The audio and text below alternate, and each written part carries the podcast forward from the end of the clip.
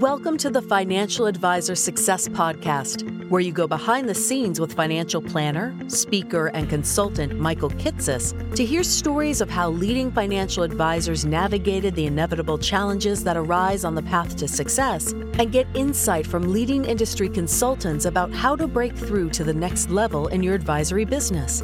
And now here's your host, Michael Kitces. Welcome, everyone. Welcome to the 353rd episode of the Financial Advisor Success Podcast. My guest on today's podcast is Brett Danko. Brett is the founder of Brett Danko Education Center, a CFP board education exam prep provider, and the CEO and managing partner for Main Street Financial Solutions, an independent RIA based in Newtown, Pennsylvania, that oversees almost 2 billion in assets under management for nearly 1,700 client households. What's unique about Brett, though, is how he has leveraged his passion for teaching to build one of the most popular CFP exam prep programs in the country, while also growing his RIA to 2 billion in AUM by focusing on just his unique financial planning strengths and learning to delegate the rest by hiring a president and a chief operating officer and a chief financial officer who collectively focus on the day to day management of the firm itself. In this episode, we talk in depth about how Brett teaches industry professionals seeking certified financial planner certification by providing his comprehensive fast track courses that span just seven months to get through the program and end with a live virtual or in person exam prep review. How Brett iterated on and evolved his exam prep programs with the recognition that, as he puts it, there is no CFP cum laude, and consequently keeps the focus very directly on what it takes to pass and get through the exam because you have a lifetime as a practitioner to keep improving and deepening your knowledge afterwards anyway. And why Brett jokingly refuses to acknowledge when his students humor the thought of failing because he believes that planning for the potentiality of failure is really just giving yourself permission to fail, and that the important part of passing the CFP board exam and arguably achieving life goals in general is believing in oneself and visualizing the success. We also talk about why Brett personally only offers financial planning on an hourly basis and leaves asset management to the other advisors of his RIA so that he can have the flexibility to teach his courses and still keep the experience and knowledge as a practicing advisor. Why Brett structures his firm as almost a platform for advisors, where even though the advisors are technically W 2 employees and the firm pays for their staff and overhead and technology, they own their own clients, design their own fee schedules and portfolio models so that they can focus on serving more of their clients the best of their ability and how Brett manages his own time and obligations as the founder of two businesses that each have their own management teams his advisory firm, Main Street Financial Solutions, and then the Brett Danko Education Center, by recognizing that he's a macro person and has to surround himself with micro people who are good at all the micro details to make sure everything actually gets done. And be certain to listen to the end, where Brett shares what it took for him to get comfortable with delegating so much responsibility for his businesses to key team members how, after losing a job in his early 30s, Brett suffered from a severe depression, but found through therapy the confidence he needed to reinvigorate his passions and ultimately decided to outline a manifesto of goals he wanted to achieve, including launching his own advisory firm and education courses that he then spent the next 20 years building to today and why Brett suggests that advisors in their 20s should seek out mentors not just to, to learn, but also to help them recognize in themselves their strengths and their weaknesses, because it's it's that self-awareness that makes it easier for us to find the work and kind of firm we'll truly enjoy for the rest of our careers as an advisor. And so, with that introduction, I hope you enjoyed this episode of the Financial Advisor Success Podcast with Brett Danko. Welcome, Brett Danko, to the Financial Advisor Success Podcast. Wow, thank you, thank you for having me. I'm humbled and I'm I'm honored to to be on here. So um, so I'm I'm, I'm excited. So uh, thank you for having me. Well, absolutely. I'm I'm excited about this as well. You you are, as I view it, one of the best known names in the CFP world. Uh, you know, you you teach one of the most popular CFP live review programs out there. So almost anybody who's been through their coursework in probably the past decade or more has uh, at least been looking at uh, uh, at a live review program with you if they have not outright gone gone through a program with you. Uh, you know, I know what a, lot of people don't know is that you're also like a you know little side hustle as a as a founder of a billion dollar advisory firm uh, and have and have lived the journey both of like scaling an advisory business and and building what you've done on the advisor education side. And so I'm I'm a little excited to kind of delve into like the the two sides of Brett Danko because I feel like most people are are only familiar with one and and at this point are are probably just asking like Brett, how do you even balance the two? at this point? Uh, it's it, it can be difficult. It can be difficult, but I mean, remember, one is centering around what's best for you know the students, and one is centering around what's best for your clients. So in the end, it's just um, you know looking at it and say, all right, wherever I am. So if I'm in a class, I'm there. So I'm going to be present in that place. If I'm working with an advisor, um, then for that advisor, then I'm present with that with that advisor um, on the um, on the asset management side for our, our RIA Main Street Financial Solutions. And quite frankly, I love it because I love to teach. I love working with students. I love how much you know they're trying to better themselves, trying to get their CFP or some other designation.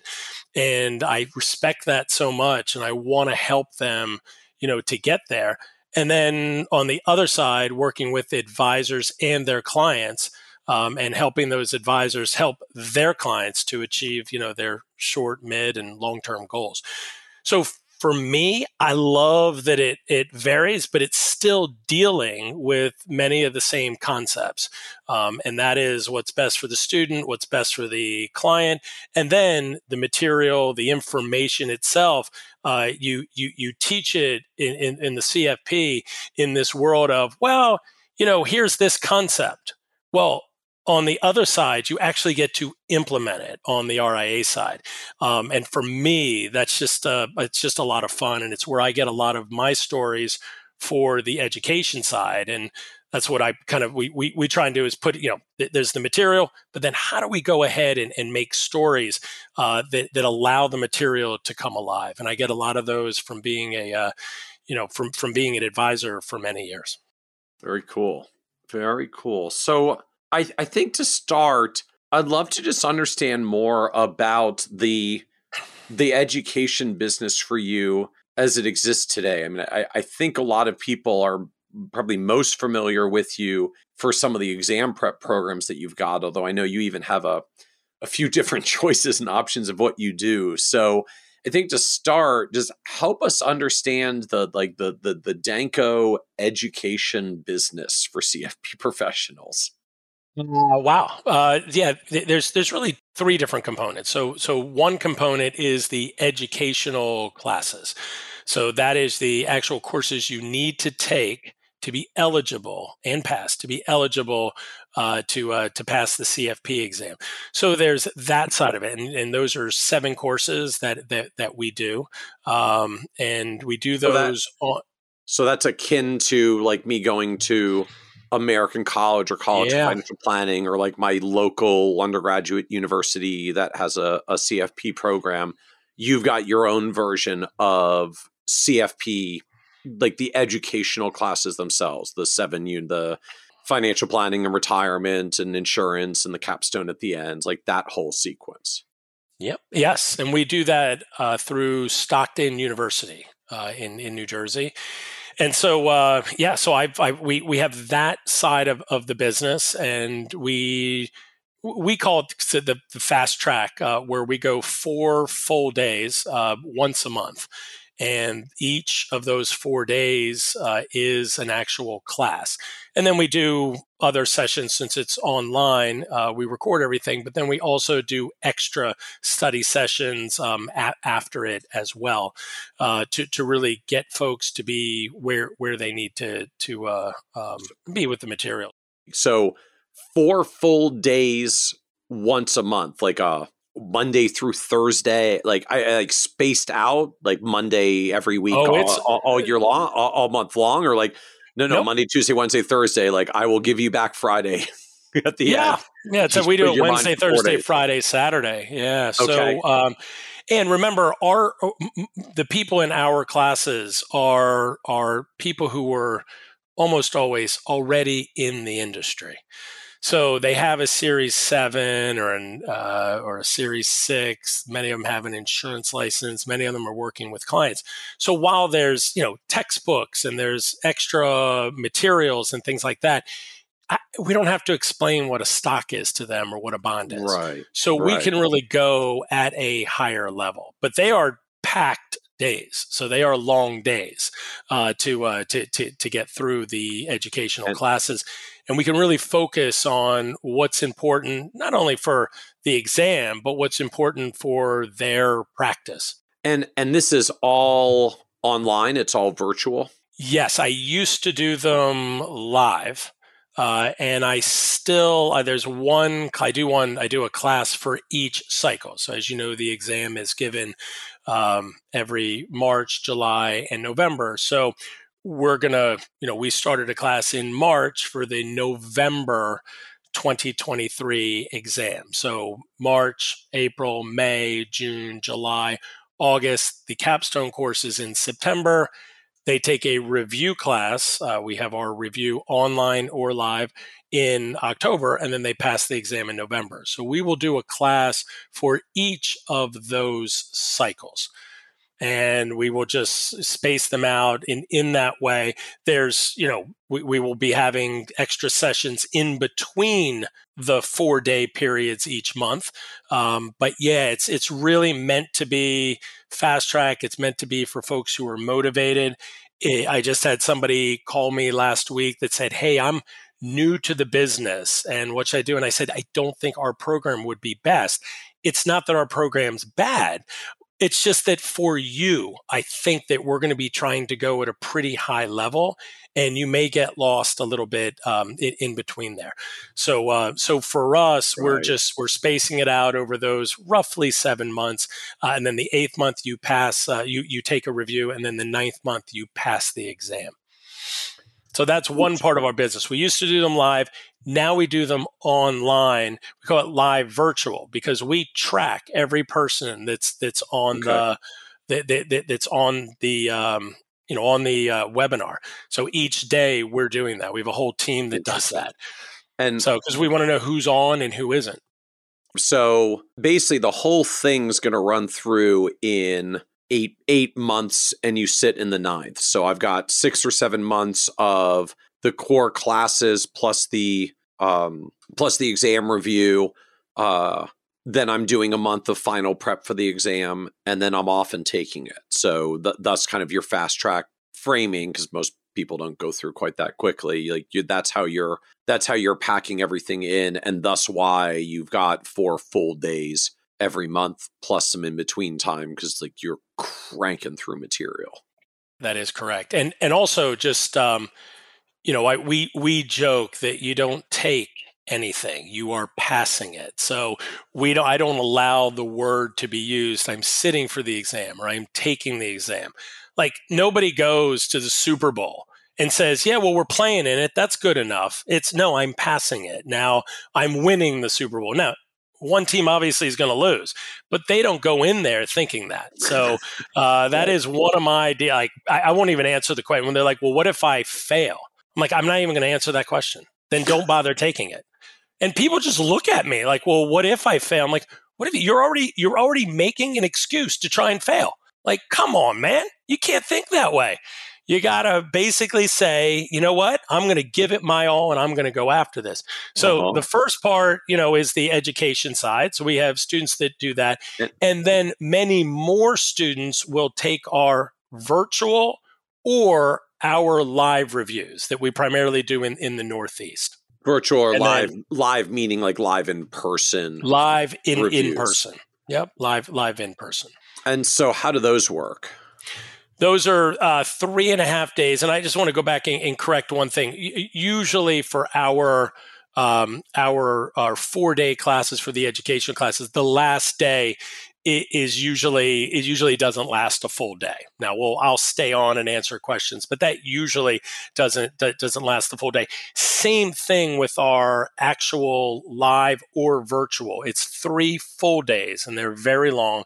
You know, twelve, uh, ten to well, eleven to twelve hour days, and then on the last day, usually we'll go for a half a day, a little longer than that, and then I just I just stick around and answer questions. So it's not going to go four full days for uh, the review class, but but it but it could. But it's a solid three and a half days, and then we give them a study plan.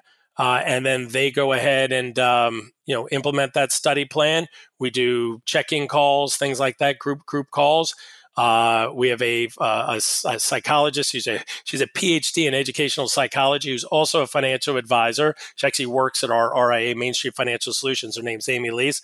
She's awesome. She does sessions.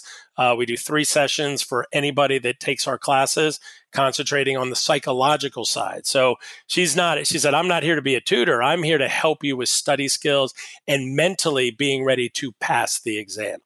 And so that is, uh, you know, we do that three and a half days, give you a study plan, have some more calls. We'll have some calls with Amy as well uh, on the psychological study skills study skills side, and then boom, you you go ahead and, and pass your exam. So how how far in advance? Because just you're talking about a lot of follow up after the exam review before the before the exam exam. Uh, because you're building out a study plan and I've got my sessions with Amy and and uh, and checking calls. So in practice, like what do you recommend or what do you see or just how do you time it between when the exam itself is in March or July and November and when someone would be encouraged or expected to sit for the live review? Yeah, so uh, in terms of the you know virtual live review, whichever one you wanted to take, yeah, I um I would say you if you're going to pass in March, you want to take the review for the March exam cycle. You if you're going to pass in July, you don't take it you wouldn't take a review class in in in for the March class and then, you know, say, okay, well, you know, four months later, I'll, I'll just study what I learned in the review. One of the things about the review is we do it in three and a half jam packed days because I, I, you know the, the way I look at it is is I want you I, I want you it to be immersive that you are in a class with other people or online with other people and that is what you're focused on. And then after that you go ahead and for the next two weeks three weeks four weeks depending on when you take the review then you're going to implement your study plan. And we'll do other check-in calls. We have a Facebook page, a private Facebook page for anybody in the class so that they can, uh, you know, throw ideas off of one another rather than sort of saying, okay, well, we're going to do um, uh, every Tuesday and Thursday for 10 weeks before we'll do that. Uh, there's nothing wrong with that. And other programs do that. And I think they have success with that. I, I like the immersive, throw them in the deep end, bring them all together and then put them on their way to uh, to, to study. But I guess I'm just trying to understand when when does the program occur relative to the exams? Like if if my exam is in November, is my class the week before the exam? Is my class the month before the exam? Is the class three months before the exam? Like oh, it's two, when- three, or four weeks before uh, the actual exam cycle starts uh, you would sign up by, you know, ideally three months before, and you would get our our pre-study books, we call them, and you know, there's 3,500 questions in there, and you'll work through each of the modules. And the goal is to have that done before you arrive at the virtual or live review. So that once you come into that, it's all swimming in your head. You don't have a good grasp. The review class really crystallizes parts of it for you during those, say, three and a half days. And then you spend the remaining time really understanding other concepts that you didn't really get when you were looking at the pre-study prior to the reviews or during the review. Okay. So this that's that's the process as as you okay. you know walk walk through this. Okay. So, Brett, for the the different programs like uh, live educational and then the uh, the the exam reviews, h- how does this work from a cost perspective? Like, what is it? What is the cost for the like the various choices here? The education courses, if you are taking them for credit, uh, it's nine hundred and fifty dollars. And if you are auditing the courses, meaning you do not need credit for them. You just want to take the courses and get all the materials and all the benefits from it, except that you don't need credit. So you've either taken it before or you're you're an attorney and you just have to take capstone. You don't need the other ones, um, and, and it's called a challenge status. then that's $400 or $450. I'm sorry, it's $450. That's for the educational courses. For the review courses, um, if you're taking the live review, it's roughly $1,300. It's $200 less if you're doing the virtual. And then we have really three levels. That's the, the, the, the first level is the one I just described. The second level is we call signature, which gives you eight extra calls with uh, mostly me, but it could be one of our instructors as well, plus extra questions and extra cases. So those we do the usually the Wednesday nights, the eight weeks before the exam, and uh, before the exam cycle starts. Uh, and I will go and start at 7 a.m. or 7 p.m. Eastern time and go to about 9:30 uh, and then I usually just stay on. So I've the, my record is uh, almost midnight. We stayed on until midnight answering questions. Now we only had instead of having a couple hundred people when we started, uh, we were down to I think 14 uh, at the end. But um, uh-huh. but I just I just stay on. No, because you know some people just yeah, yeah. love to get into this stuff, and uh, this is my passion. I mean, I I love financial planning. I just love it. So I can talk about it all day long. My children, my wife, they kind of, uh, my friends, they sort of laugh at me and they just shake their head. But I dig this stuff, and uh, yeah. I think you're kind of the same way. Except, oh uh, yeah, you know, you you you know it on a on I probably well, I would argue on a higher level than I do. Uh, the, so so it's one of those things. It's just it's fun. So yeah, so you get you get extra questions, like I said, extra cases, as well as um, those extra sessions where I'm really, you know, saying, all right, we're going to do income tax tonight, and for two and a half hours, I'm going to hit the the high points. Now you still need to do the work. You still right. remember we're talking about a review course, so you still needed to do the educational modules. I mean, of course you did. Uh, so you needed to do that, um, and then the third, uh, uh, the highest level that we offer, we just started this where what we do is we record our educational sessions. And those educational sessions for the certificate program to get your education requirement, we record those. Um, and that is uh, mirroring many of the materials that you're getting when you sign up for the review. So it's essentially a way for you to sort of go through things that we're talking about in our classes recorded so you can play them back when you want um, without um, without actually taking our courses meaning you know you you went ahead through another provider or you're challenging because you're okay. a cpa or an attorney right so yeah so that those are our three three different levels and then how do those price? I guess like signature and the and yeah, the, the signature's uh, twenty two hundred dollars, and the last one, which also includes a, a an, an hour long call with Amy Lease on the study skills test prep side, um, psych- psychological side of, of getting ready for the exam, and I believe that's twenty eight hundred. And and just so I understand on the on the CFP classes on the educational program, you said nine hundred and fifty dollars for a course. That's like that's for each course, and then I have to go through seven courses. So I'm I'm what are those six six thousand dollars and change for the whole series. Okay, that, that that, that that's correct. And we, you know, some people will mix and match because they've already had them from other other right. providers, and you know, we're we're, we're blessed because we have a lot of people who jump in after they've started, say, someplace else, um, especially if they have experience of being in the business, they're licensed, etc. Oh, it's like they're there are two classes in somewhere else and like this is going well but i feel like i could move through this a little bit faster i want to get through it faster for some career opportunities oh, I'm going to hop over to Brett, Brett's program. I can do the last five with him. It's fast tracked at that point, and, and I only need to pay for the yeah, last five. So they won't have to take an extra year.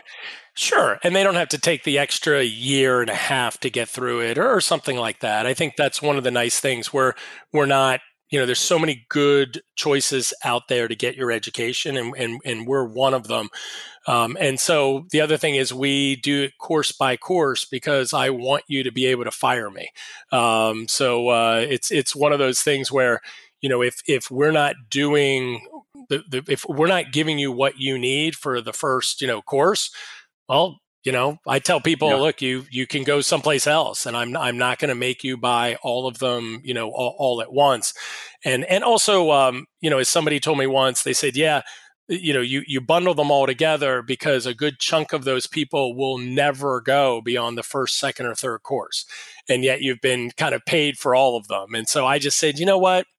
If somebody needs to stop in the middle i don't want to have their money and i don't want to say oh well you paid for all of them and you don't get a refund and if you don't come back within a year or two well you know then you'll have to pay us extra money. It's look we're we're here mm. and if and if it makes sense for you to pause because of you know work life or personal life guess what? We're, we're going to be here and we're you know a year from now and three years from now and 10 years from now for you to go ahead and, and start back up again.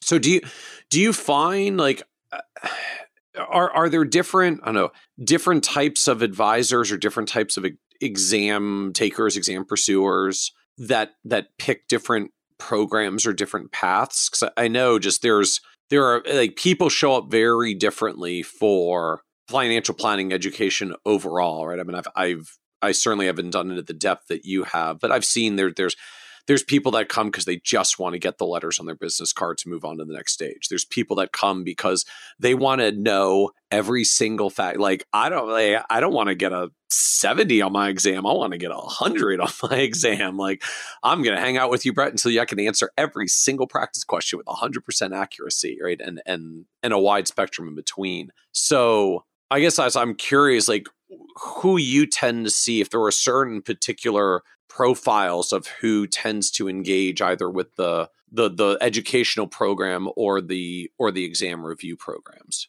I mean we are going to be I, I think folks who are who want to know every single detail uh, probably would not be an ideal fit for our program. That does not mean that we don't give you all the skills you need to be ready to sit for the exam as well as be able to work with clients. I want to be clear about that. But, you know, I'll have people, they'll say, well, I want to know this. And I'll say, well, it's not really, really on the exam. And oh, by the way, more importantly, in real life, I've never dealt with that. And I've been doing this for many, many, many decades. So yeah, well, you don't need to know it. And like, no, I have to understand everything. And it's just sort of one of those things. I'm like, you're trying to get a pass on the exam. There's no CFP cum laude, right? there's, there's you pass or you fail. I mean, so my whole thing is, is look, you, you, you get a solid B or a solid C and you pass the exam. There is so much material that goes into this. Um, and and people say to me, they're like, "Well, if you took it, you would get an A." I'm like, I don't know. I don't think I don't know that I would. I think the exam is difficult. I think it's fair, but I think it's it's difficult. So it's sort of one of uh-huh. those things. I know I'd make careless mistakes. I know I'd get it down to two answers and say both of these are right and get frustrated. But the the end game is is to be able to deal with that and to understand the concepts and to realize that it's almost impossible to learn everything. I just don't know how you could right. keep it all inside over the course of a year or two years in learning the material. I, I, think that would be difficult. So there is a little bit of picking and choosing. So our folks, they're usually people who were, you know, have worked, who've worked in, in the business, uh, or at least a couple years, but they are in the business at least a couple years. You know, there, many of them will be, be licensed and so, sort of they're working with clients and they come in and they want to work hard and they want to learn not only what they need to know for the exam, but also how do things work in the real world. And our goal is in our programs, yes, we want you to pass the CFP exam, but we want you to leave a better advisor. Uh, and I've had so many folks tell me they're like, I didn't realize that I wasn't that good of an advisor. I didn't really realize that yeah. until going through the program. And now there's so many things that flew over my head before they don't fly over my, my head now. And I tell them that I'm still trying to become a better advisor. I'll never get to where I want to get to because there's so much information out there. It's constantly evolving and changing and client circumstances change. So it may work for this client, but because these goals and these circumstances are different for this client, it doesn't work for that client. And for me, that's the fun part. And yeah. so trying to do that in the exam, I think, tries to present situations. And that's what we're trying to do, provide cases and situations that help, it helps the students understand, you know, what the exam is, is, is looking for to the best of our ability, of course. Yeah. So, so how many people typically go through the, the programs? Like how I'm just trying to say like how many uh how many classes are there? How many people typically go through classes? Is anywhere from 100 to 250 people. It could it really there's large variation of, of range there for the fast track educational classes. So, you know, for the for all seven classes, and then for the reviews, you know, uh, 700 plus for each cycle. Um, you usually go through wow. sometimes higher, some, some sometimes lower. Uh, now you have to understand that that they may be taking another review as well. Uh, yeah. So, so depending on on what program they went through, uh, and remember, some of those are retakers. We have folks that right. we have a, a core contingent that actually come back you know, every three to five years. Not a, not a large amount, but we'll have a segment that come back and and just because they've already passed the exam, they want to relearn the material.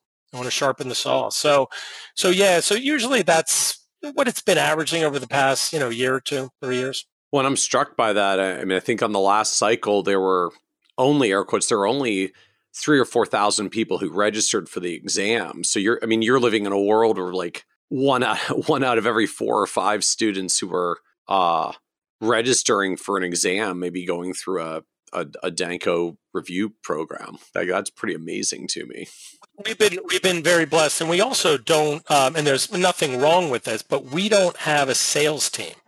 So I have my I work with my brother David, who's who's who's uh, uh, and my sister-in-law Michelle, and they're wonderful. So you know our names on the door. So we don't we're not making you know we're not advertising we're not making outbound calls where hey you know trying to get people to sign up we've just been really yeah. blessed through word of mouth and for us that's it's humbling and it also says that we got to try and keep getting better because we're not yeah. where we want to get to but we're going to continue to get better with material with instruction. I have two wonderful instructors uh, thomas pablo and john troy and they're they're just great to work with truly care about students and i think that that outreach to the students with hopefully good instruction you know good material you know can make the difference in, in getting through the exam. So brett like where do you ultimately w- want this to go because it sounds like you're like you're still not where you want it to be so where do you want it to go uh, well where i want it uh, to go when i when i say i'm you know where where I'm not where I want to be. It's it's less about numbers and it's more about just just making it a better program so that it's better in terms of you know the CFP we have more questions, better questions, uh, better ways to interface mm-hmm. with the students, better ways to get them the resources that they need.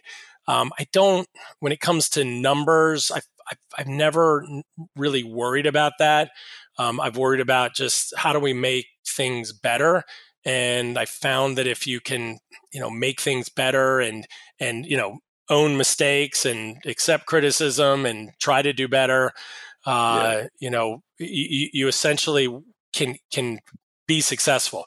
So for me, that's that's that's how I look at it. I mean, you know, somebody says, "Well, would you take over the CFP world?" That's what somebody joked to me once. Yeah. I was like, well, first of all, that would never happen. There's so many good other programs out there that um, that, are, that are battling for space, but it, it's not about that. It's all of us actually, you know, do, doing a good job and making sure that people are prepared for the exam.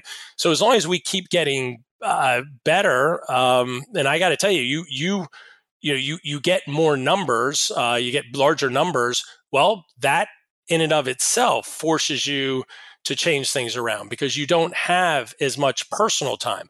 So one of the nice things is is using you know uh, using technology to reach a great number of people. So instead of one on one or doing it live, you know, you're you could do it virtually if you wanted to for the educational classes, um, and doing group sessions in terms of uh, you know uh, study sessions and and reviewing cases and questions. So yeah, so it's really trying to utilize technology as as we get bigger, and um, and hopefully hopefully we can we can stay ahead of it. So I guess I'm also curious, just in that in that vein, like how do you distinguish the the programs that you're doing versus the others that are out there? I guess particularly exam prep. Like I understand fast track relative to a lot of other programs that just do it slower and a little bit more spaced out, but one of the challenges that I hear a lot from advisors, specifically those going through the the process and working towards their exam, is there's all these different exam prep providers. Like I, I I don't know how to tell them apart. Like it's not even a bet. It's not even a like who's better or worse. Just like how are they even different from one another?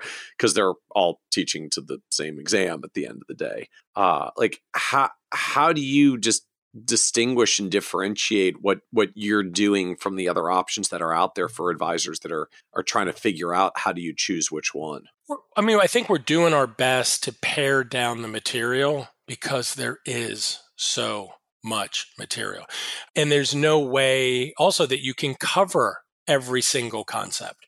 And you say well you could cover i'm making this up uh, uh, um, uh, bonds. Okay yeah we're going to cover bonds but there's intricacies of bonds that could be on the exam that you you're going to have to cut out of a review course.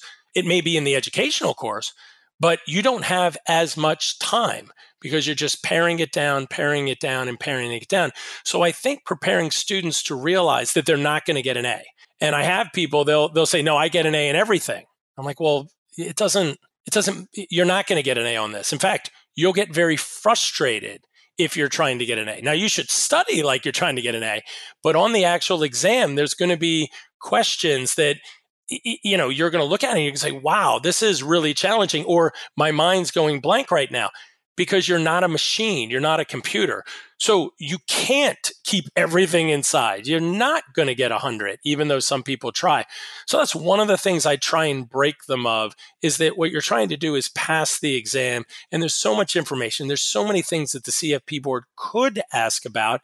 And what they really want to know is not that you got 100, is that you had a mastery of the majority or the whatever the number is, 70% or whatever it is, of the concepts and of the questions that they asked they, they're not going to say, sorry, you got a 90, you got an 89, so you failed. That is not what they're after. They know it's really, really difficult, all this information. So right. they're looking for that you preponderance of the material that you understand and you can go ahead and get through that and understand it, be, be able to apply it to your clients and you know move forward as a, as a CFP. So I think most people out there, um, if you're taking it from a certificate program, meaning you're outside of the undergraduate world, you know you're busy. You have a full time job. You may or may not have a family. I'm upfront with folks. You're going to get questions that aren't in our review material. I I know that because you have to pick and choose things things to take out. So, you know, we just try and do our best at doing that and it's it's a constant struggle because it would be really easy just to add, here, here's a thousand pages. Here, go ahead and read this. But a lot of folks don't have that time and they're coming to you, or I would say coming to us, to sort of, you know, pare that down for them in, in the best way yeah. that, that we can. And we haven't figured it out yet. We're just doing our best and we still have a lot of material that we give to people. Um, so it's just that's why it's constantly evolving is to how do we make the program better? where are people having problems? So if they say, hey, I'm really having trouble with the calculator, um, and I get a number of students that are having trouble with the calculator, what does that mean? That means that our program wasn't doing a good enough job. So we, you know, revamped the calculator tutorial. We made a new calculator quiz. Um, folks were struggling with the um, financial formulas that they give you. So the formula sheet, and people were struggling with those. And, and you know, it's basically it's a lot of it's, it's, basic algebra, but we haven't done algebra in years and years and years. So yeah. for, for for some folks, so what we did was we're like, you know what, we're going to go ahead and do some examples.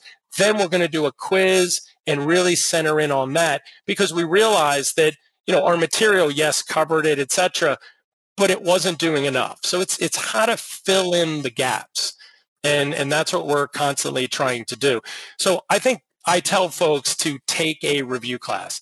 There's so many good ones out there. People say well you really want us to take yours? Yeah i mean in a perfect world it'd be great. Um, but we're not the ideal for for everyone. And some folks want to have you know tons and tons of, of material or they want it done over time. They don't want it done in, in three right. and a half days.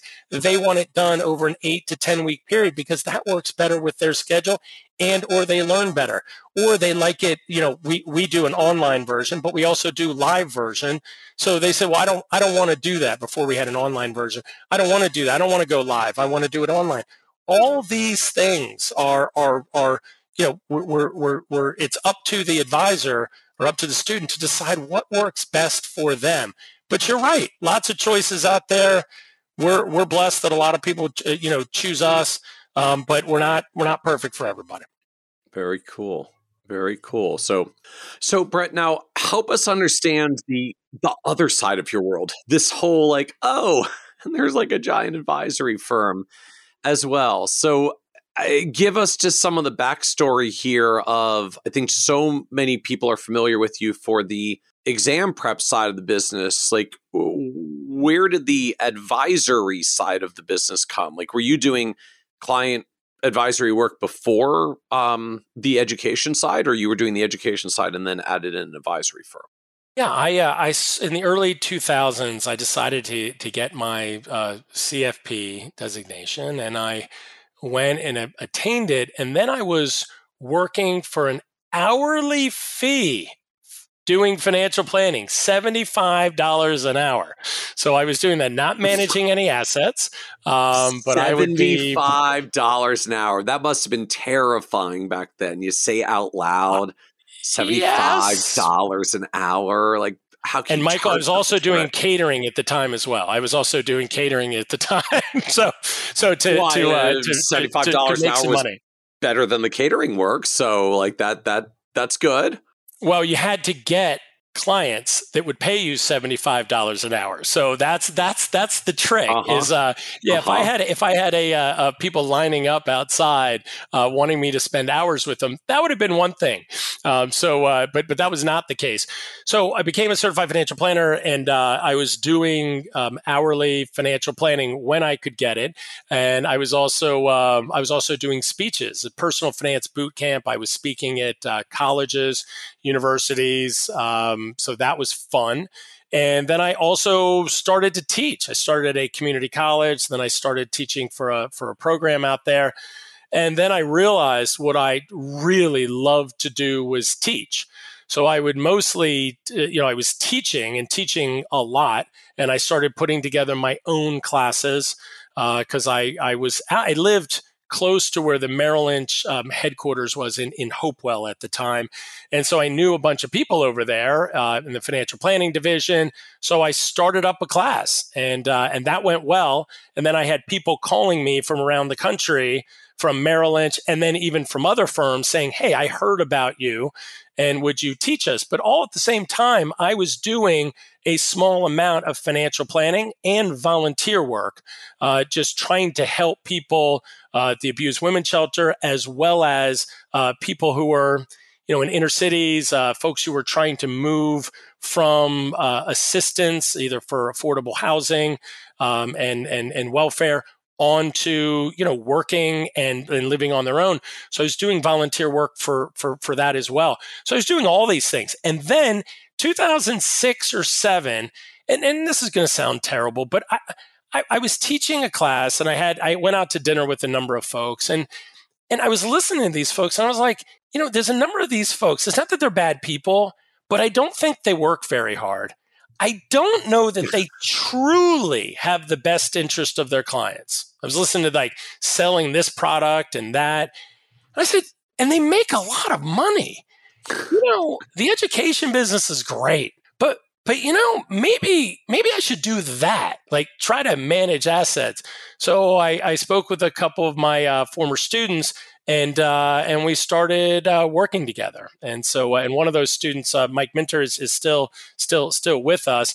And then we just started from there. So I don't. So, I'm not recruiting folks. I just go out and and and if they want to talk to me about what we're doing on the advisor side and Main Street Financial Solutions RIA side, then I talk to them about it.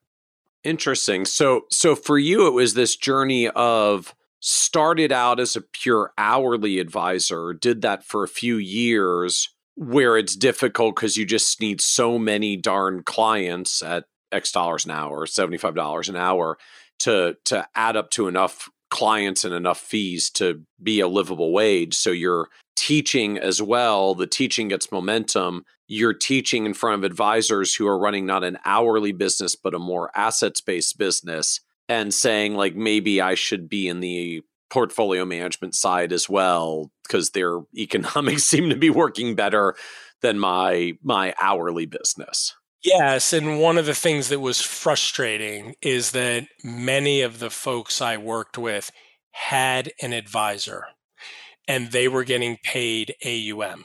And I now if somebody comes to me, I say, "Oh, you have an advisor? Why aren't you talking to them?" That's what I say now. I didn't at the time um, because I still do hourly financial planning. I have a number of students that I've done plans for, executives, folks that just want me. They they want me to sort of look at their situation, and they have lawyers, they have accountants, they have uh, money managers. They just want me to go ahead and and and and do that aspect of it for them. So I still do some of that. I do not manage any assets at our firm because of the teaching. If I were to be in a class with 100 people or even online with 100 people and the world fell apart, I can't say, sorry, I can't teach anymore.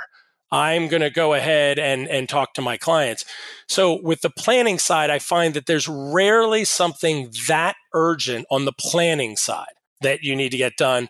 However, on the money management or on moving money, things like that, uh, yes, things can come up like, hey, we really probably shouldn't have that happen, but there are emergencies that, that come up. So, so for me, I will do some planning, but I don't do any of the money management. People at our firm would do that. Now, they're also very good planners as well. Um, so I will, if somebody comes to me and I do planning, if that's all they want to do, I'll just do that. If they say to me, hey, what about managing the assets? I say, you would be perfect to work with, you know, this advisor. And then I provide the introduction and I still may or may not help with the planning. Um, but the reason why I still do planning and and and you know I'm, I'm I'm teaching, so that's one reason I'm I'm dealing with the concepts a lot. But the main reason why I will always do planning is because when I was in my mid twenties, I went to a, a session, and it was uh, some kind of CE session, and I'm listening to this guy up there, and I'm I remember I'll never forget it. I'm looking at him. He's got like 14 hankies and 16 cufflinks. I mean, he's all decked out, right? He's you know my age now in his 50s, and and he basically was up there talking, and we're in the back. And I said to somebody, I go, this guy hasn't sat in front of a client in a decade. And the guy looks at me, he goes, maybe two. So here he was talking about, it. he had some huge title, and I'm sure he made millions of dollars. And I was sitting there, I was like, I'm never going to be that guy. I'm never, I'm just not. So mm. no matter what, I am always going to do planning. On a volunteer basis, I have folks that have no money, and it's harder to do the volunteer work when I'm dealing with you know other things. So that is that is an area that I want to get back to um, um, a, a, little bit more. But um, but I still help out with that for folks who have nothing, and then I have folks that I talk to that have you know 100 plus million dollars. Um, so I'm not managing their assets per se on some of them. I'm just sort of giving them overview of of of their you know, of their situations because they have people who look at things in a certain way. They'll say, "Oh, uh, oh, I see it through this lens, and and and and that's the that that's what you should do. And what I try and do is look at, oh, there's many different lenses to look at it. And oh, by the way, I'm not going to gain from one more than the other because you're paying me an hourly rate. Interesting. And it's not 75 anymore. I was to say, I hope, I hope you've raised it a little, a little bit since then. It's a bit higher now. Uh, but but haven't you ever been in a situation like that where somebody's giving a lecture and you're saying, "Oh yeah, this person has no idea what they're talking about." Oh yeah, so I just didn't want to be that person. Absolutely, absolutely. I'd I'd I'd struggle with the same way. It's it's part of why I've always kept some some tie affiliation back to an advisory firm as as well. Like I'm not uh, in my own world. Similarly, like I'm not taking ongoing AUM clients directly at this point because I really wouldn't have the capacity to serve them well and on the timeline that I would expect them to be served. So, you know, we would be happy to help you, right? And someone else at the at the firm can take that client. But Eh, to me, it's similar important. Like I never want to forget what it's like from time to time to still be sitting across from a prospect trying to bring them on board or someone that's dealing with a planning issue to be able to have the conversation. And and I also think you know regarding the planning side, or even even we'll say the so when I say money management, I for for us, you know, a, a, you know, our advisors as CFPs, the the money management is important, and and you know, I always you know, so many people lead with investments. So for me, the investments always they always kind of bored me because you know other people could are more interested in that and can do it better than than I could. But the planning side, that was uh, I, I joke that my brother. Um, my brother who I work with, uh, I used to do puzzles when I was a kid. So my, my one brother is almost uh, well, nine to 10 years older than I am. And then my other brother that I work with is roughly six years older than I am. And so they were older than me. And my one brother, when I would put together puzzles, and I'm five, six, seven years old, and I'd have a 500 piece puzzle that I'm putting together, he would steal some of the pieces. Now, I didn't know that at first. No. But what I, and then at the end, he would go, Hey, you're missing 20 pieces. And he'd throw them down. And then I'd finish the puzzle. So what I learned to do growing up was I learned to put together puzzles, not having all the pieces. Does that make sense? Uh, because yeah. you know when you're doing the outline and you know that's the straight edge. Well, I knew that there might be that missing. I right. knew that the key piece I'm looking for may not actually be in the pieces that I have. My brother might have taken it and I may never get it back. Although he was a good sport about it, he'd give them back to me. But what was great is, is that when you, that's what financial planning is to me people do not have all the hmm. all the pieces so right. you have to sort of put this together and you're saying i don't have all the pieces but we can extrapolate you know where where yeah. where we think things are going to go and that for me is fun and other people don't like that um, when i work with clients who are engineers they love to be very specific you have real numbers etc and bridges can fall down I said, for, for us, we don't have all the pieces. So if you could tell me exactly what day you're going to die, exactly how much money you're going to make mm-hmm. until then, exactly what your investment returns are going to be, exactly what your expenses are going to be at all times, and where interest rates, et cetera, et cetera. If you can give me all that data, I'll give you a complete and exact picture. But I can't do that. So what we have to do is we have to go with our best guesses. We look at historical norms and then we talk to you. What are your goals? What are you looking to try and do? So if we can go ahead and do that, then we can make plans and then that's a living, breathing document. So every year or two years or three, depending on, on, on your stage in life, we're going to go back to it. And if I tell people, if you want me to do a plan for you and then you're going to stick it in a drawer for the rest of your life, this is a waste of my time and a waste of your time. But if you view it as a living, breathing document that actually you're going to pull it, you're going to be, wait a minute, how have things changed? Let's update it. Where are we now? And what other changes do we need to make? Uh, meaning spending more, spending less. I want to, you know, I have this goal that, that's new. Then that's fun because that is an evolving document. Very cool. Sorry, I get very excited about this stuff. I just, it's, it's it's my passion uh, about the, the planning side. Much as other people get passionate about either ferraris or in our industry say about investments but the planning side really gets me excited.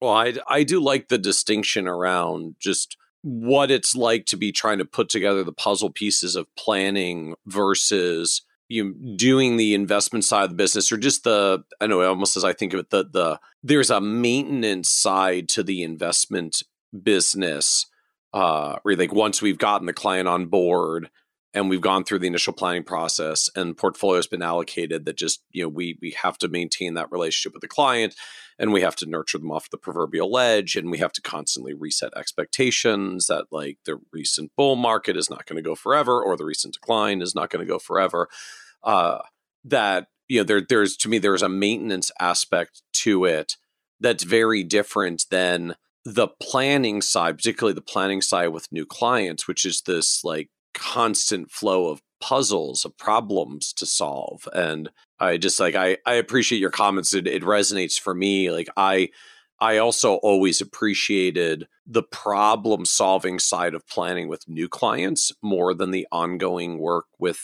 longer standing existing clients. Just to me, like it it it got a little bit boring after a while with the same client compared to the interesting new puzzle challenge of working on a new client's plan. And, and can I add one one more thing?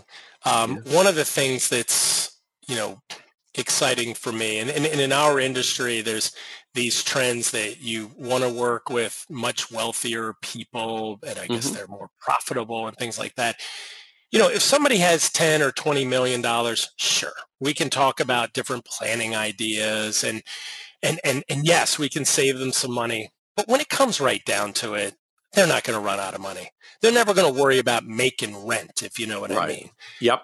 Whereas when you're working with somebody who has 200,000 or 500,000 or very even, you know, you know, smaller amounts than that, or even, or even a million and they want to retire and they've been making sort of 200,000 a year. And you're like, wait a minute here. Now we really got to get into planning in terms of the nitty gritty of, of what are our expenses? What is our asset allocation? What is our liquidity that, that we need for in terms of cash flow? And, and really get into that. And they may not be able to accomplish all their goals. So we have to be very specific about what those goals would uh, uh, would cost, but also then prioritize those goals. I find that really can make a difference in someone's lives. And it's not just their life, but their children's lives and their grandchildren's lives. Yep. Whereas somebody with 25 million, I, yeah, I'm, I'm, not saying I don't want that client. I'm not saying that. There, there's just a limit as to how much I can actually impact their life. So, Brett, I understand the dynamic now for your practice, right? I I, I want to focus on planning clients so I can stay fresh and like never forget what it's like sitting across from clients as I'm teaching this. Uh, and you know, clients give a never-ending stream of wonderful stories for uh, for for education to to advisors. Uh, you know, planning clients are a good fit for that. Investment clients that's more challenging because of the the ongoing just like timeliness demands. Right, you've got to take their call when markets are volatile. You they may have timely cash in, cash out. Disbursement needs and other issues, which is hard when you've got your teaching load. So you'll grab the planning only clients. Other advisors in the firm can work with the client if it's if it's got an ongoing investment need. So then help us understand more broadly like the firm then and and where and how main street financial solutions fits in relative to your you know the brett danko practice in particular. What does the firm look like yeah, so our RIA Main Street Financial Solutions, we have 27 advisors, not including myself, uh, and then we have 23 teams. So we have uh, some folks who, who have paired up, and and then we have a, a wonderful team around that in on on the management side.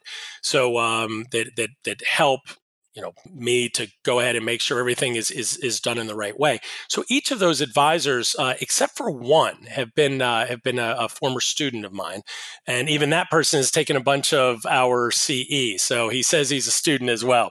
Uh, so I said, okay, so we'll, we'll include you in.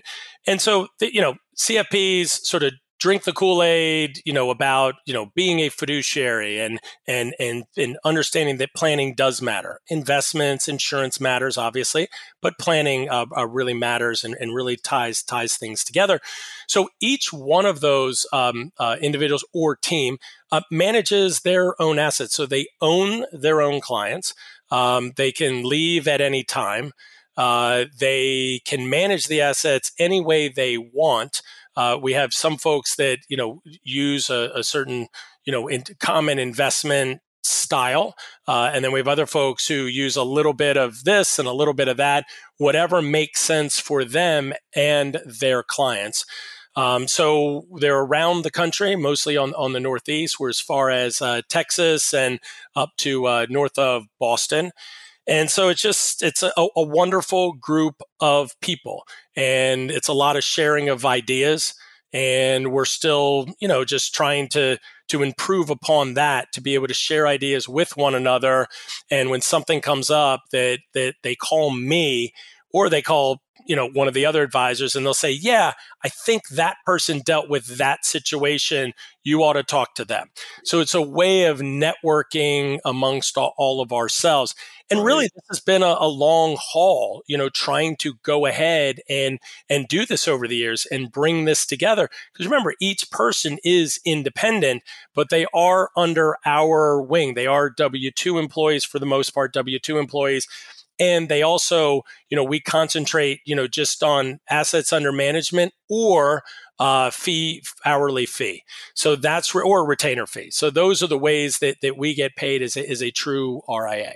So so what is the I guess just the support staff structure look like to to support 27 uh, advisors? Like, do you have a bunch of internal like operations and trading and other sorts of of folks that are part of this as as well, or do the advisors all then like staff their own local teams of of admin and other support? So they would um, they would staff their own um, own office, although we would be you know, paying for that. Um, so we would handle their payroll, their rent, all of their expenses as part of the, the, the deal that we work out with them.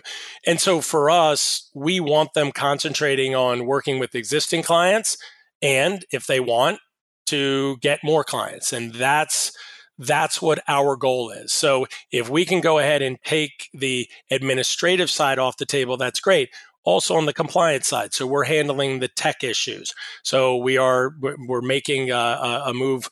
We're in the process of moving over to Orion. So we're working with a consultant and who's serving essentially as a CTO to make sure that that uh, um, uh, goes smoothly and that we are are ready for for for everything that entails um, you know in terms of us plugging into Orion as a firm.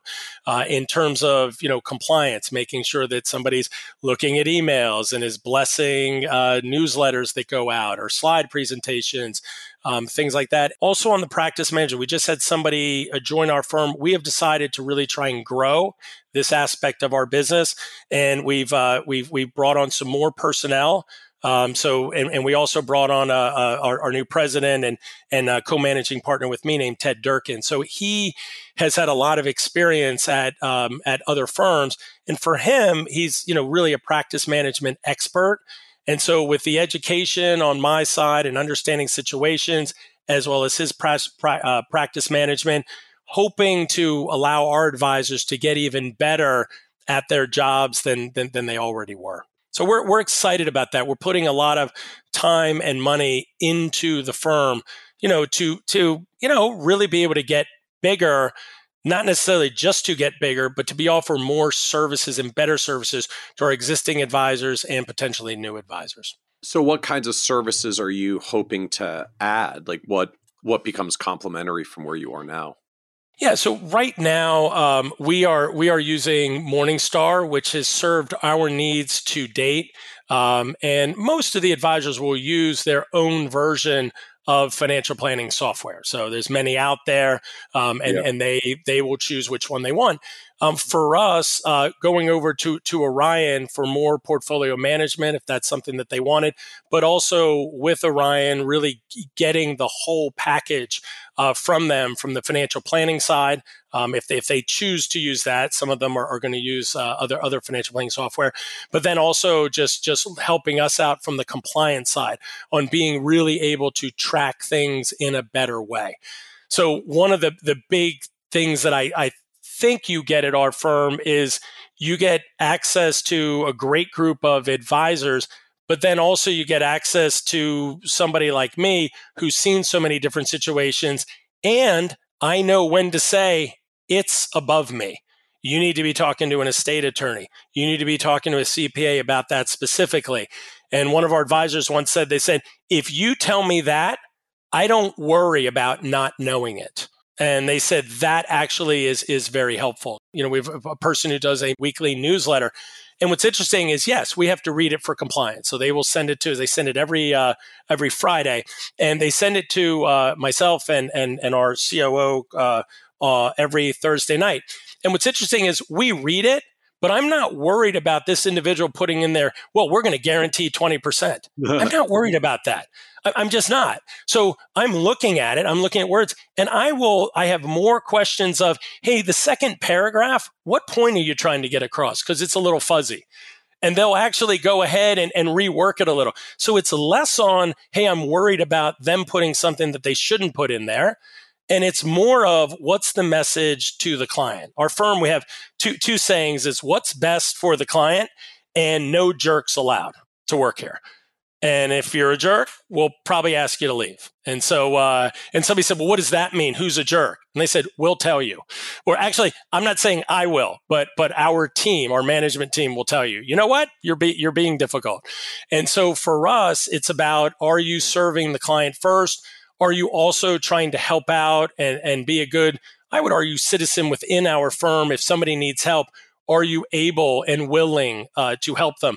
I don't mean every day work with them, but are you willing to provide guidance if, if they really need it? And we really have a special group of people, and it's it's continuing to evolve. And and uh, and I think that culture is is fun and it's dynamic, and we hope to be able to grow it without really changing the culture, which I think is going to be a challenge. So, doing better on the tech, doing better on resources to be able to say, here's other types of investment philosophies you might want to be thinking about. Because remember, each advisor can manage assets in the way they want. We do not have a central theme uh, at the firm. And part of that is, is if we're not providing uh, the level of service that you need, guess what? You can leave. You own your clients, and they're not tied into a portfolio at, at one firm that they couldn't replicate elsewhere. So how does that work? I guess I'm just trying to visualize from the investment management end. Like do they do they each trade their own portfolios because they're they're setting their own philosophies and models or do you have some kind of centralized trading team that manages all like that implements all of their models? Just how, how does that work in a multi-advisor firm like yours? Yeah, so we are um we, we have an obviously we have an investment committee, but really each advisor is in charge of managing the assets in the way they see fit. We have a number of advisors who simply say, Hey, I'm going to farm this out. And obviously the investment committee is going to be looking at that and saying, okay, you know, what are your what are your separately managed accounts? What is your asset allocation? Does it fit in together with risk tolerance and liquidity needs, um? Some advisors want to be more hands-on, but what we're finding is is that more and more advisors are looking at is there a way uh, based on you know goals, risk tolerance, liquidity that we can actually that they can plug into something. And and so for us, it's um, it's really allowing the advisor to do what they think is best for their clients and then us walk looking it over uh, from, from a compliance standpoint and a risk management standpoint so for it's it's kind of a ubu but you were looking over your shoulder as well. I, so some advisors will will go ahead and they actually want to spend time on the investment and they make up their own models and their own separately managed accounts and that's wonderful. And then others just say uh, we have a couple we have a, an advisor here who came up with his own models and they're essentially you know etf low cost passive um, yeah. uh, investment uh, groups of investments based on risk tolerance uh, and and we have a number of advisors who go ahead and utilize utilize uh, that person for it for rebalancing, et cetera. We have a number of folks who use uh, dimensional funds, which are wonderful. So it all depends on what the advisor wants, but we're not going to dictate, you know, what that has to be. But then do they each literally do their own trades like they're logging into the custodian or whatever your trading tool is to queue up 47 shares of the ETF for Betty? Uh, they would, although you can do block trading, etc., unless uh, they have farmed that out to someone else. So I say I don't want to deal with investments in terms of you know dealing with the nitty gritty of it. And this person has uh, a, a number of wonderful models, so I'm actually going to go ahead and let them do it and maybe pay them a, a certain amount of money, or I'm going to set up separately managed accounts. So the separately managed accounts are going ahead and doing the internal trading. And then where you know it comes in is we're you know the advisor's looking at it quarterly or you know definitely yearly saying all right what are what what are we doing here um, in terms of you know client needs and and uh, and and is it is it the right portfolio to, to move forward to the next quarter or the next six months or the next year. So it, it all depends. Some of our advisors want to be very hands on, and others don't want to be hands on at all. Right. And and thus the transition to Orion to try to have a a standard platform that everyone uses for this? Is is that part of the driver of? I, I think that's part of the driver. Yeah, and they have different trading platforms that I think it, it, I think it'll be better uh, for us on a compliance side, just making sure things are, are done right. Um, also, right now we're just using Morningstar. So for Morningstar, which has served our needs for performance software, but Orion, there's other things that we can do. And obviously you pay more for it, but there's things that, that we can do on Orion that I think the advisors, once they jump into it, is gonna it's gonna save them time. Uh, and it's also going to allow us to have a better handle on what people are doing out there in terms of our, our advisors as we grow. And so that's the transition from Morningstar Office over to the Orion capabilities. Yes. And so we'll be running both of them for about a yeah. year. So we're you know we're not uh-huh. we're gonna we're we're paying for two two systems, and uh, because it's the right thing to do because we need to make sure that both systems are are running and before we shut off uh, before we shut off Morningstar. And so then, how does this work? Just from the the like the business economics perspective, like are, are do they uh do you have like a payout rate style structure? They get a certain percentage of their revenue, and then the firm gets the rest for the tech and the team support and and what you provide. Uh, like, is it a percentage basis? Is it a dollar yep. basis? Like, how, how does that model basis. work? Yeah, it's a percentage basis, and and if people really are pushing me, I I tell them, you know, if they're you know looking, um, you know, they're they're talking to me about possibly working with us and I'll say to them, look, my, my the final offer is 95% payout and 10% deferred comp uh, on that uh, one year later. And they look at me and I say, you know, we're we're we're not we're not uh, it doesn't work that way. So we're not we, we have to actually make money. We actually have staff that we have to pay for etc so you know usually it's anywhere from 60 to 70 percent but then we're also paying for your assistant your rent uh, compliance, um, your you know portfolio software, um, usually your financial planning software. So we're not, you know, our our goal is to uh, yes, we're, we're our goal is to make money, but we're not really looking at the margins that other firms would be looking at. I'll be straight up. Uh, you know, we're we're not. You know, we, I talk to different people, and there's margins of you know 25, 30 percent, and we're that isn't really our goal. We're we're below 20 percent and we think that if we can work with the right people, grow with the right people, we can give more of that back to the advisor in either services or actual comp. Uh, and if we can do that, hopefully they'll they'll want to stick around for for a long, long right. time. Right. Well, I, I mean, I think of it from the classic like advisor profit and loss benchmarking, like uh, advisory firms as they grow once they get past sort of in initial stages and start building team structure around themselves like it, very common to have 30 to 40% in in overhead expenses for an advisory firm. And so you know your your margin as an advisor after overhead is often right in the 60 to 70% range anyways. So you're you're replicating the same thing except you don't have to hire your people and buy your tech and do all the incremental stuff to get there as an advisor with the firm. Just we'll handle that. You get your portion for doing what you're doing, which is kind of how most advisor P&Ls wrap up anyways. And what, what, one of the things we try and do is once you get over a certain level, then you get 80% of your payout. Once you, of, of all the fees, you 80% payout. Once you get over, say, a, a big level of 5 million or something like that, uh, then you would get a 90% payout. I mean, for us, obviously the, you have your fixed expenses. And then after that, you're looking at some miscellaneous administrative costs, uh, payroll costs, as well as liability costs.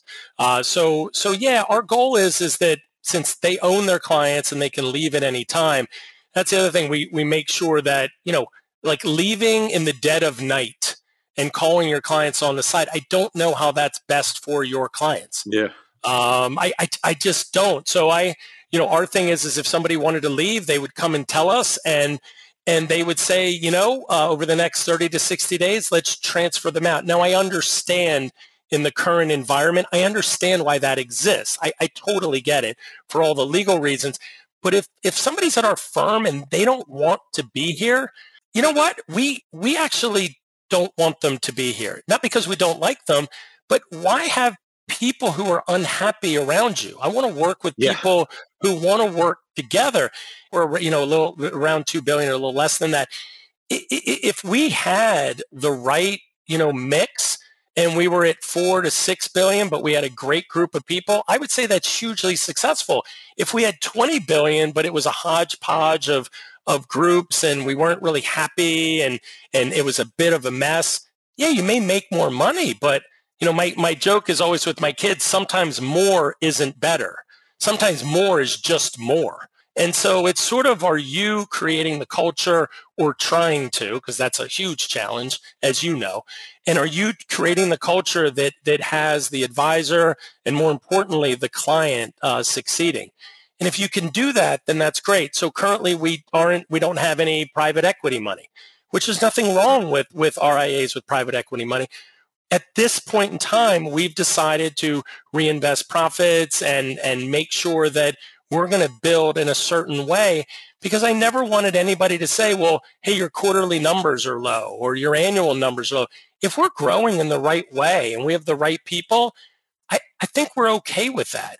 And our goals are just to get better. And if we, we do need to grow, I don't I think if you don't grow, you may not be able to provide the tech and the other services uh, to to the the advisors and the clients. So we do we do need to grow. It's just how do you grow in the right way to create an environment where everybody's having fun and accomplishing your goals. And so, how big is it now as it adds up to? I mean, I think you said 27 advisors. Sound like you said right around 2 billion in assets, depending Yeah. on what, what markets do Yeah. from, from well, day to yeah. day. So yes, yes, And, close, and, close, close to that. Yeah.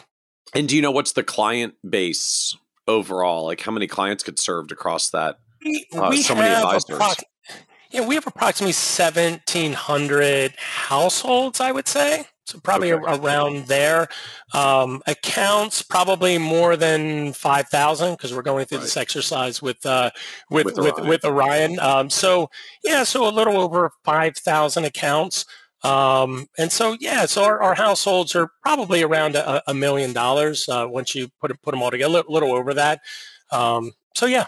So, Brett, now I, bring me back to I guess a version of the question I asked at the at the beginning of our discussion. So you've got all the all the classes and the education work that you're doing. Now we're at like, oh, by the way, 27 advisors, two billion in assets, uh, very very sizable firm. So like, how do you manage all this again? Like, how do you manage the firm side with just that many advisors, that many people? There's a lot of there's a lot of people issues that crop up with that many people. Uh, yeah, uh, I'm truly blessed with a great team, and I know a lot of people just say that.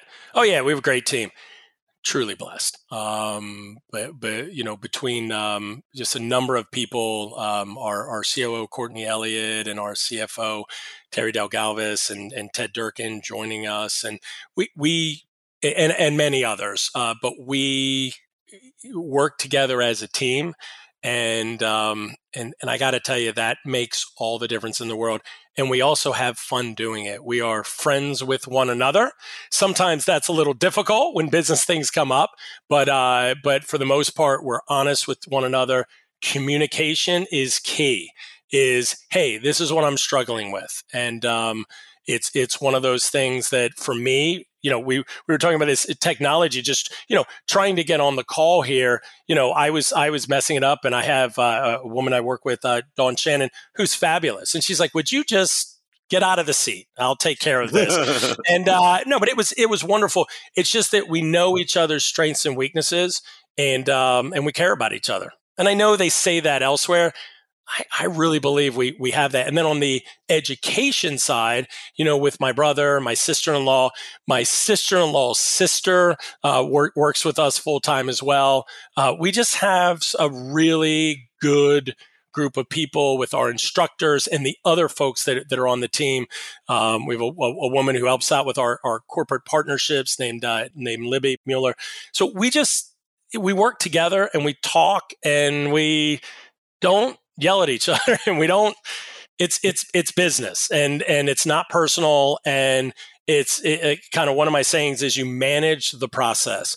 Whatever's going on it's like you manage the process. If you're having trouble getting online okay let's manage the process let's go through let's try to not get upset.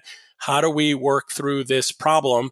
Uh, and if we need outside help we get outside help I think that's the biggest thing. I'm very blessed. I'm also incredibly blessed. You know, my wife, I met her first day of college. We met uh, September 1st, 19 86 at the University of Pennsylvania. We lived in the dorms together um, in uh, in Speakman basement, and uh, we were right next to one another, and we've been best friends ever since. So it'll be 37 years uh, this September 1st that we've been best friends, and then we started dating. Uh, you know, you know, l- later in college, and then afterwards uh, got got more serious. And I'm so blessed that she has been able to understand the the dynamic of my passion, which is working with students and working with advisors and working on a team and helping clients achieve and students achieve those goals. And so she basically says, "Hey, I know that that you you love that. My, I have two kids. I have a uh, a daughter who's 21 and a son who's 18 and and and you know they've been been been great because they will say to me you know they'll one time they've heard me speak and they were like dad that was a little boring. Now they were younger and they said but you seem to be very excited about it. And uh, and i said yes i am. So they know that's my passion. So i'm really blessed to have people around me. I and i like i said a lot of people say that. I i, I really am fortunate to to have that so help me understand a little bit more just this this management team structure that you that you have around you at the firm. Like what what are the is like the the proverbial seats on the on the bus of who supports you in in leadership of a firm at this size? So it's it's and it's totally segmented. So on the Brett Danko Education Center, um, that actually is my brother my sister-in-law, and then other folks will be running the business. Um, so so they will go ahead and, and, take care of that portion of it, um, and then they basically come to me saying, "Hey, uh, there's an error in the material," or uh, I usually see a lot of the emails from students um, that, that say, okay, what do we have? What are they having trouble with? Because remember, if a number of students comment that they don't understand a concept, do you know whose fault that is, Michael? It's my fault that's, that's because yours. I didn't do a good enough job explaining it in the material or when it was taught. And that's where we're blessed with our two other instructors uh, that are just incredibly helpful in terms of saying, okay, yeah, I'm answering this question, et cetera, because I can't get to this many students. You, you, just can't. So that's on the education side. And then on the other side, between our, like I said, our chief operating officer, our chief financial officer, um, uh, the, the, new person who, who joined us is our president, uh, uh, Ted Durkin. Uh, and then we have a number of people as well that are working uh, working together. So Ted came over with a, with a woman named uh, Mackenzie uh, Bento. We had a compliance director, uh, and now we have a, a, a, new compliance director, and now he's looking at things with with fresh eyes. So I think we were in good shape. So I think all of them working together. We do uh, we do a meeting every week uh, where, where for both businesses where we try to keep it to an hour. All right, what are we worried? We have a running list of topics that of of low, medium, and high importance is to to to what we're going to work on that week trying to stay organized and uh, and just trying to work together and communicating. So that's really, you know, we have you know people on, on each side that are doing it, and it's fun because they're they're in the same office for the most part. So I'm going back and forth. I'll be in one meeting and then I'll leave and go to the back right. of the office and be in a different meeting. And so for me, sometimes I, am not sure what business uh, I'm going. I'm like, wait, wait, where am I? Yeah. Oh, I'm dealing with the education side what are the problems there? But I do think that that one of the things that you have to realize is is is as somebody, and I'm sure you've realized this, you can't do it all. And other folks can do things and make up for your weaknesses. I'm not saying you have any weaknesses, but I definitely have weaknesses. So for those weaknesses, they come in and they say, Hey, we're going to go ahead and do this. So, for example, I'm a macro person. I view everything in the macro whereas uh, I'm not a micro person. So, you know, who did I marry? I married a micro person. Who runs the the businesses that that nitty gritty side? More micro people. And so we, my my wife likes to joke that you know I have movies and and books and various uh, uh, less life lessons and stories that I wanted my children to to know as they grew. And I had it all written out and say, I want you to read, you know, this book when you're 12 or 13, and then we'll talk about it, etc. So my wife said, "You're great at all that, yet you would forget to send them to school. You just go off to work and they'd be at home, or you would forget to send them to school with a lunch." You would just be like, "Yeah, I didn't, I didn't even think about lunch." So I know that's a weakness. So it's sort of one of those things of realizing you can't do it all. And, and one of my mentors, I always had mentors. I always sought them out. And I always urge young people to do this search out mentors. And I remember my first mentor was the grandpa who lived next door, who was married for 50 plus years. And he, you know, was a great grandpa. And, and I was like, wow, he's just the nicest guy. And I said, hey, could, could I just ask you questions? I didn't even know what a mentor was, but he, he became, you know, my mentor. And so uh, different people from business and personal have helped me out over, over the years. And I remember one of them said to me, they said, look, you know, you're going into college now. Learn your strengths and weaknesses in college and in your 20s. If you learn your strengths and weaknesses that'll help you out so much in different environments, especially if you get on a leadership team. Because the person that says, Well, I can do it all, it, it, you can't. And other people have gifts to offer. Allow them to offer those gifts and allow yourself to make mistakes and allow them to make mistakes. And I didn't think about it, you know, when I went to college or whatever, but now that I look back on it, probably some of the best advice I, I, I ever got. So I guess I'm fascinated. Like, how do you get comfortable as a macro person, or I guess for lack of a better term, like s- surrendering so much control over the businesses to micro people who are running them? Like, again, on the one end, like they're good at getting the things done because that's their that's their gift and strength. But just I've seen a lot of advisors over the years that are good at the macro, but really struggle with how much just control you either let go of or feel like you're losing when when you put people into those seats and give them that much control over over the business. I constantly struggle with that. Just going to be upfront about it. I i worry about everything. I wake i woke up last night with a it wasn't nothing major but i was like boom i forgot to look into that. So i usually keep a, a, a, uh, pen and a and a notepad by my by my bed so, um, and then uh, I don't know how old you are, but once you get over 40, 45, as a guy, I usually have to get up and go to the bathroom once. So I'll write it down, go to the bathroom, and then wash my hands and then come back and go back to sleep, hopefully. Um, but yeah, I mean, I, I worry about everything. So I'll be driving and I'll, you know, say to my wife, hey, write this down, or I'll just make a mental note of it. And yeah, I mean, it's it's hard because I'm always thinking of the little things and I'm always worried about what will go wrong. Having said that, having people that you trust does give you peace of mind and and people who are smart, trustworthy, uh, and and work hard. Yeah, I mean, I, when I said I'm really blessed on that, I, I am. Um, so it isn't as though I don't know what's going on. I can dig into the nitty gritty. I just tend to get lost in it too much. So I've learned to sort of say, okay, how are you? Oh, you're handling it that way. I understand how you're doing it. We're good. I'm going to leave you alone. So I do ask the questions. Um, and sometimes every once in a while they'll say, hey, Brett, we got this. And I'm like, okay. And that's their way of saying, hey, buzz off. I, I got this covered and you know I have your back. And that's the other thing. These folks, I have their back and, and, and they have mine.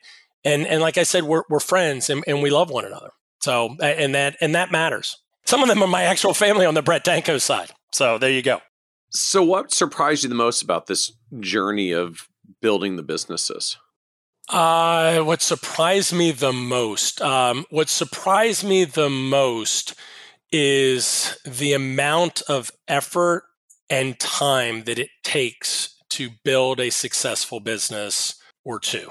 What I mean is when you're in your 20s, or in your early 30s, say you're like, oh, yeah, I'll just set up shop and I'll be a success. Now that works if you're, and I make it's a, a joke. It's if you're part of the lucky sperm and egg club, meaning mommy or daddy give you a business. Uh-huh. I've had students before and like, well, yes, I managed 300 million. I go, didn't you in, inherit that from your mom or dad? Oh yeah. I go, you built nothing. Like just just just say thank you. Okay. It is hard building a business. And I thought when we went into money and you know managing assets, I was like, well, this will be easy. We'll just open up the doors and people, I mean, we may have to hire a bouncer to keep people outside Be- because they're all going to come in. Because yeah. I've seen how many bad advisors there are out there. Like I'm a good advisor. Once I hang yes. my single, like the line should be yes. out my door. Yes, and they might get rowdy and they might get hungry at that. I may have to feed them while they're waiting in line. So of course I'm joking, but I think that's one of the biggest things is it takes time and you know just you know the, you know the, is the old adage you know the harder you work the, the luckier you get but i think it's also just showing up i mean being there and working hard and you know what did i think it was woody allen didn't he say like 80% of success is just showing up yeah. and also just being curious and asking questions i, I always uh you know all the if you you know my son graduated high school and and of course at the graduation do something that you love you know one of the speakers said yeah. problem is is that is that a lot of people don't know what they love so you have some people who are yeah. naturally curious about everything but what i find is is that it takes a while for many people to find what they really want to be curious about and unfortunately some people never find that so it's sort of one of those things where trying to to find that and and if you can do that I, I think it helps with the, the the actual process, but asking me what surprised me, just how hard it is to do it when somebody isn't giving you the break. It wasn't as if somebody gave you the job or put you a leg up or landed some clients for you. Man, it's hard. I mean, hard, I think. Um, and I look back and I'm like, wow, I'm very, I worked hard um, but I also was fortunate and lucky along the way to have people around me. Certain, you know, just I had good parents uh, that, that always taught me right from wrong. We didn't have tons of money, but but we weren't dirt poor. But you know, they taught me, you know, the value of education, the value of hard work, of doing the right thing, of having empathy. Which is sort of people ask me like, "What's the most important thing of a financial advisor?" And I just say, "Easy. It's easy. It's empathy." And they're like, "Well, don't you have to understand math?" I go, "It's empathy." It's understanding the client. You can farm out the investments. Heck, you can farm out the planning. But if you don't have a, a, link with that person and understand what their goals are and what they're trying to accomplish short, medium, and long term, and I think that if you work hard and you try and do the right things, it'll happen. But man, it takes longer than you think.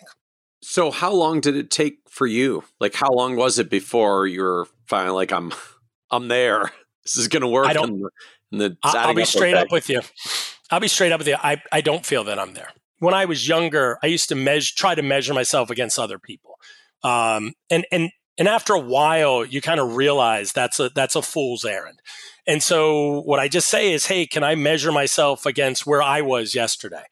And so, I don't look at it as well you know how many clients you have or how much money you're making or you know you know do you have a nice house or whatever all those things are byproducts and they're wonderful um, but i got to tell you it's am i getting better so will i ever be the financial advisor i want to be? No.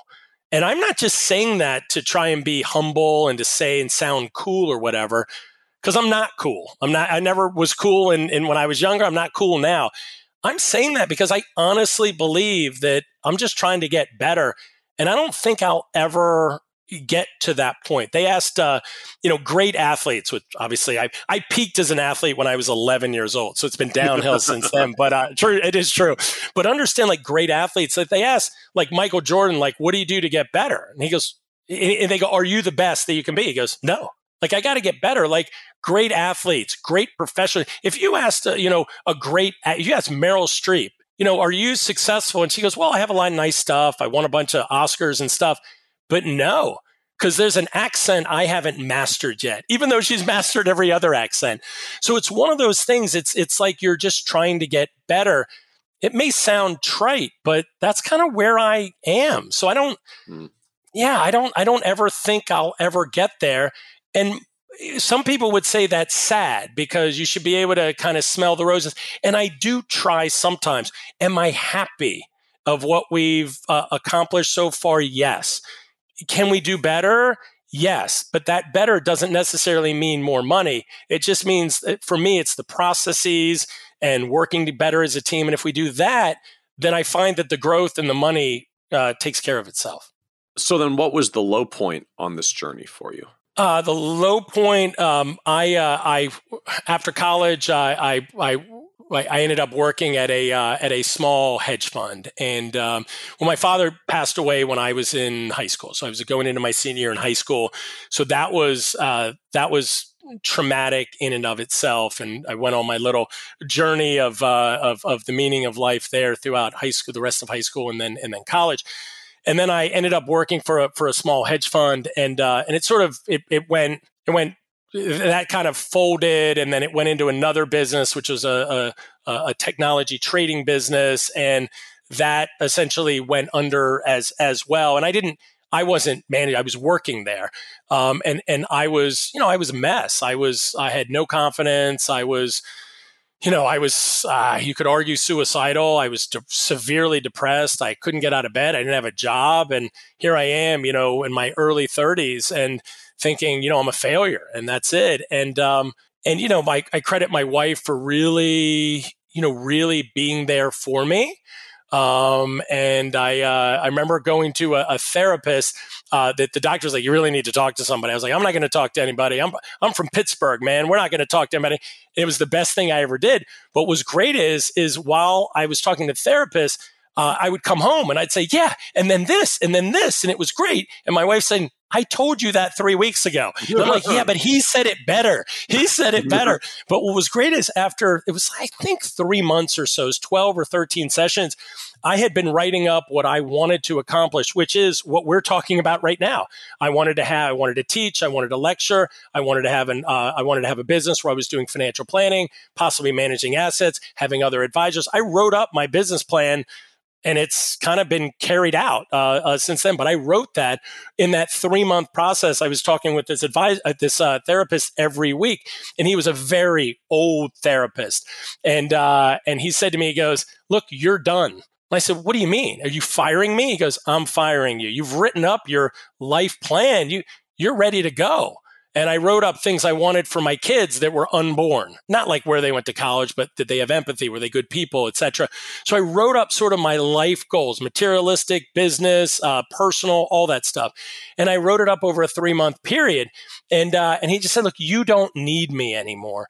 And then as I was building the business, one of the things that was difficult for me is I spent teaching live classes about well, 48 to 50 weeks a year I was on the road for you include a travel day, kind of five days. Um, so um, so I spent a lot of time on the road, and I you know I missed my kids you know a lot of their growing up when when they were little, and there were certain events that I missed, etc. Because I was out building a business. So I think some folks think that it's oh it's easy. That that's that's the thing that that surprised me was how hard it was. And going in, I would have said, yeah, I know it's hard. I just didn't realize how hard it was doing both, both, especially both businesses, and that you do have to make trade offs. Uh, and it's really hard for that work life balance. And now, you know, my, my, you know, my youngest is now leaving for college and, and, and that's wonderful. And, you know, I'm looking forward to spending time, you know, with, with my wife. So, um, so there you go. So is there anything else that like you you know now and wish you could go back and tell you, you know, 20 years ago as you were first getting started with the first version of the advisory firm? I would say just get started, believe in yourself, um, uh, make sure that you know I, I didn't i had enough financing essentially for us to live for two years and my wife said you got two years i don't mean that you're making a lot of money i just mean that you can bring in some money and after two years if you don't think it's going to work or after a year and a half you go guy you have to go get a job and uh, and i vowed that i was not going to work for anyone else unless I had to, because there's nothing wrong with that. I had just had a circumstances where I didn't control my destiny. And I wanted to, if I failed, I wanted to fail because of me or succeeded, succeed because of me. Um, but yeah, I would say get started, believe in yourself, um, and just, you know, just realize that it's, it's going to be hard.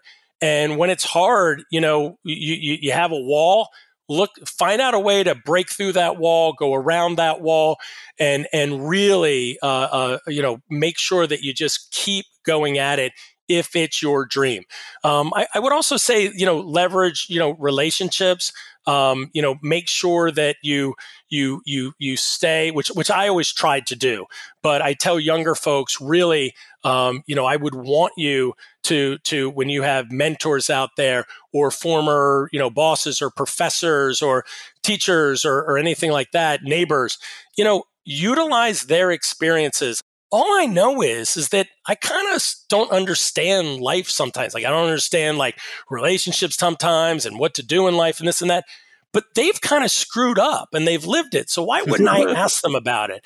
No, seriously. And other people thought I was nuts. People do want to help, but they also want somebody who's serious. So if you're going to waste their time, yeah, it's it's not going to work. You know, be curious about their lives if they're willing to mm. share, and then how that can essentially go ahead and and and, and seep into your life. And the other thing I would just, uh, which, which I always try to do was was read and then say, you know, not everything, but I would read different things. I'd say, well, how does this affect, you know, my life? Or how does this affect our clients? You know, wh- where could I use this? Because then it's it's not an obscure article. And I'll be honest with you, I've read articles of yours, and I'll be like, wait, wait, wait, that's scenario number two, because you always have a bunch of scenarios. Scenario uh-huh. scenario number two. Wait a minute, that's just like these two clients, because then you truly learn it it isn't some esoteric thought process in a, in a white paper. It's right. wow, you can actually bring it to life. So it's sort of not just reading it, but also reflecting on it. So I, I would just, you know, put everything you have into it if it's something you really want to do and, uh, and realize it's going to be hard. And if you think it's going to be easy and you're just going to quit, then, then you're never going to succeed. So, Brett, any other advice for, I guess, just younger, newer advisors coming into the industry and trying to get off on the right foot? I think uh, be a sponge. Try to learn as much as you can. Talk to as many people as you can. Uh, don't be afraid of I, don't be afraid of doing work that you might not get paid for. I think volunteer work is is huge. I learned so much about credit card debt, student loans, just doing volunteer work when I first, you know, became a, a CFP. So um, that is one thing that I would. I mean, I knew about them, but you really mm-hmm. can become experts in understanding, you know, cash flows and understanding what what the client's goals are. So I would argue being a sponge and learning as much as you can. I think that's harder now. It's easier in terms of you can get it online, so you can get anything, any information you want online. But I think it's harder because we we tend to be in our own bubble or our own treehouse, right. and you don't have people all together talking around the proverbial water cooler about this situation or that situation. So that's where I think the mentorship and trying to be around people who have seen it before, I think that that's important. Um, anybody who had been in the in the industry 20, 30, 40 years, 50 years, I was talking to them when I was young in the business. Right. I still talk to them, even though I'm older in the business, because there's little snippets you learn. And you say, well, they said a bunch of stuff that I don't agree with. That's the old timer stuff. Yes, but there's some nuggets in there that you pull out. And also, I think it's important to understand where we were and, and how the financial planning profession uh, and being a financial advisor as an occupation has evolved. And I think you can understand that better by understanding the history and talking to people who have done it. So just keep learning and keep trying to better your skills. If you do that, and then if you just work hard, it's it's not going to come easy unless somebody's giving you the clients. But most of the time, you're going to have to really, really work hard. So, Brett, as we wrap up, this is a podcast about success. Just one of the themes that always comes up is literally that word success means very different things to different people. And so, you know, someone who's sort of uh, objectively built two twin successful businesses, both on the the education with so many people who go through the the educational programs for CFP certification and then the the advisory business up to two billion dollars. How do you define success for yourself at this point? We, I, I you know, we touched on that a, a, little bit earlier. I mean, there's lots of ways to view it. I mean, I view it in two different lenses. Uh, one is personally, so just trying to be the best, you know, son I can be, friend, husband, father you know, trying to, you know, you know, along with my wife, create you know, kids that are good, hardworking people, you know, that have empathy and and and believe in a higher power. I'm not saying religion or God, just it could be the force, just something that's a higher power so you're not the center of of, of the world. So on a personal side, that's how I I would view success. Uh, and then on the work wise, um, is just trying to be a good leader and a good coworker and help students on the educational side and help clients and the advisors working with their clients to accomplish uh, accomplish their goals. And you know that that that's what I would say. It's like, can you leave the world a better place professionally and personally than when you came in? I don't know whether I'm going to do that, but that's that's how I would define success. And I'll probably go ahead and uh, I won't know that until I'm 70 or 80 years old. Although I will add one thing.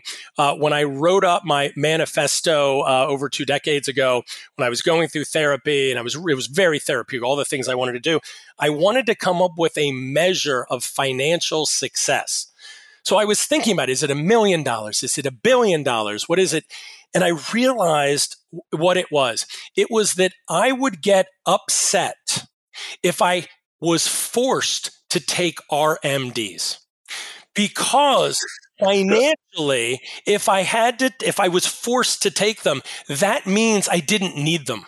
So for me, and so success, that's what it was, I don't know, 23 years ago or so. That's what success meant to me. And I, you know, I, I think it's kind of funny, but you asked for success. So yeah. financial success for me, that's what it meant 22, 23 years for me when I was writing all this up. So there you yeah. go. So it's a long answer, but there you go. I enough. I have enough that I don't need it, and I can now officially resent that the government's forcing me to take it out. it's a there good go. financial planning milestone. There you go. There you go. Well, thank you so much, Brett, for joining us on the Financial Advisor Success Podcast. Well, thank you, and uh, like I said, I'm humbled and honored to be part of uh, part of this podcast, and uh, yeah, I wish I wish everyone out there um, uh, much success um, in, in in your in your profession and in your personal life. Amen. Thank you. Want even more ideas, tools, and resources on how to break through to the next level of success as a financial advisor?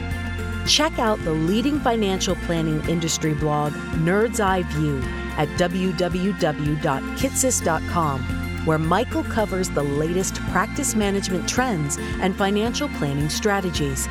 And by joining the members section, you can earn IMCA and CFP continuing education credits, along with exclusive member content Get it all now at www.kitces.com.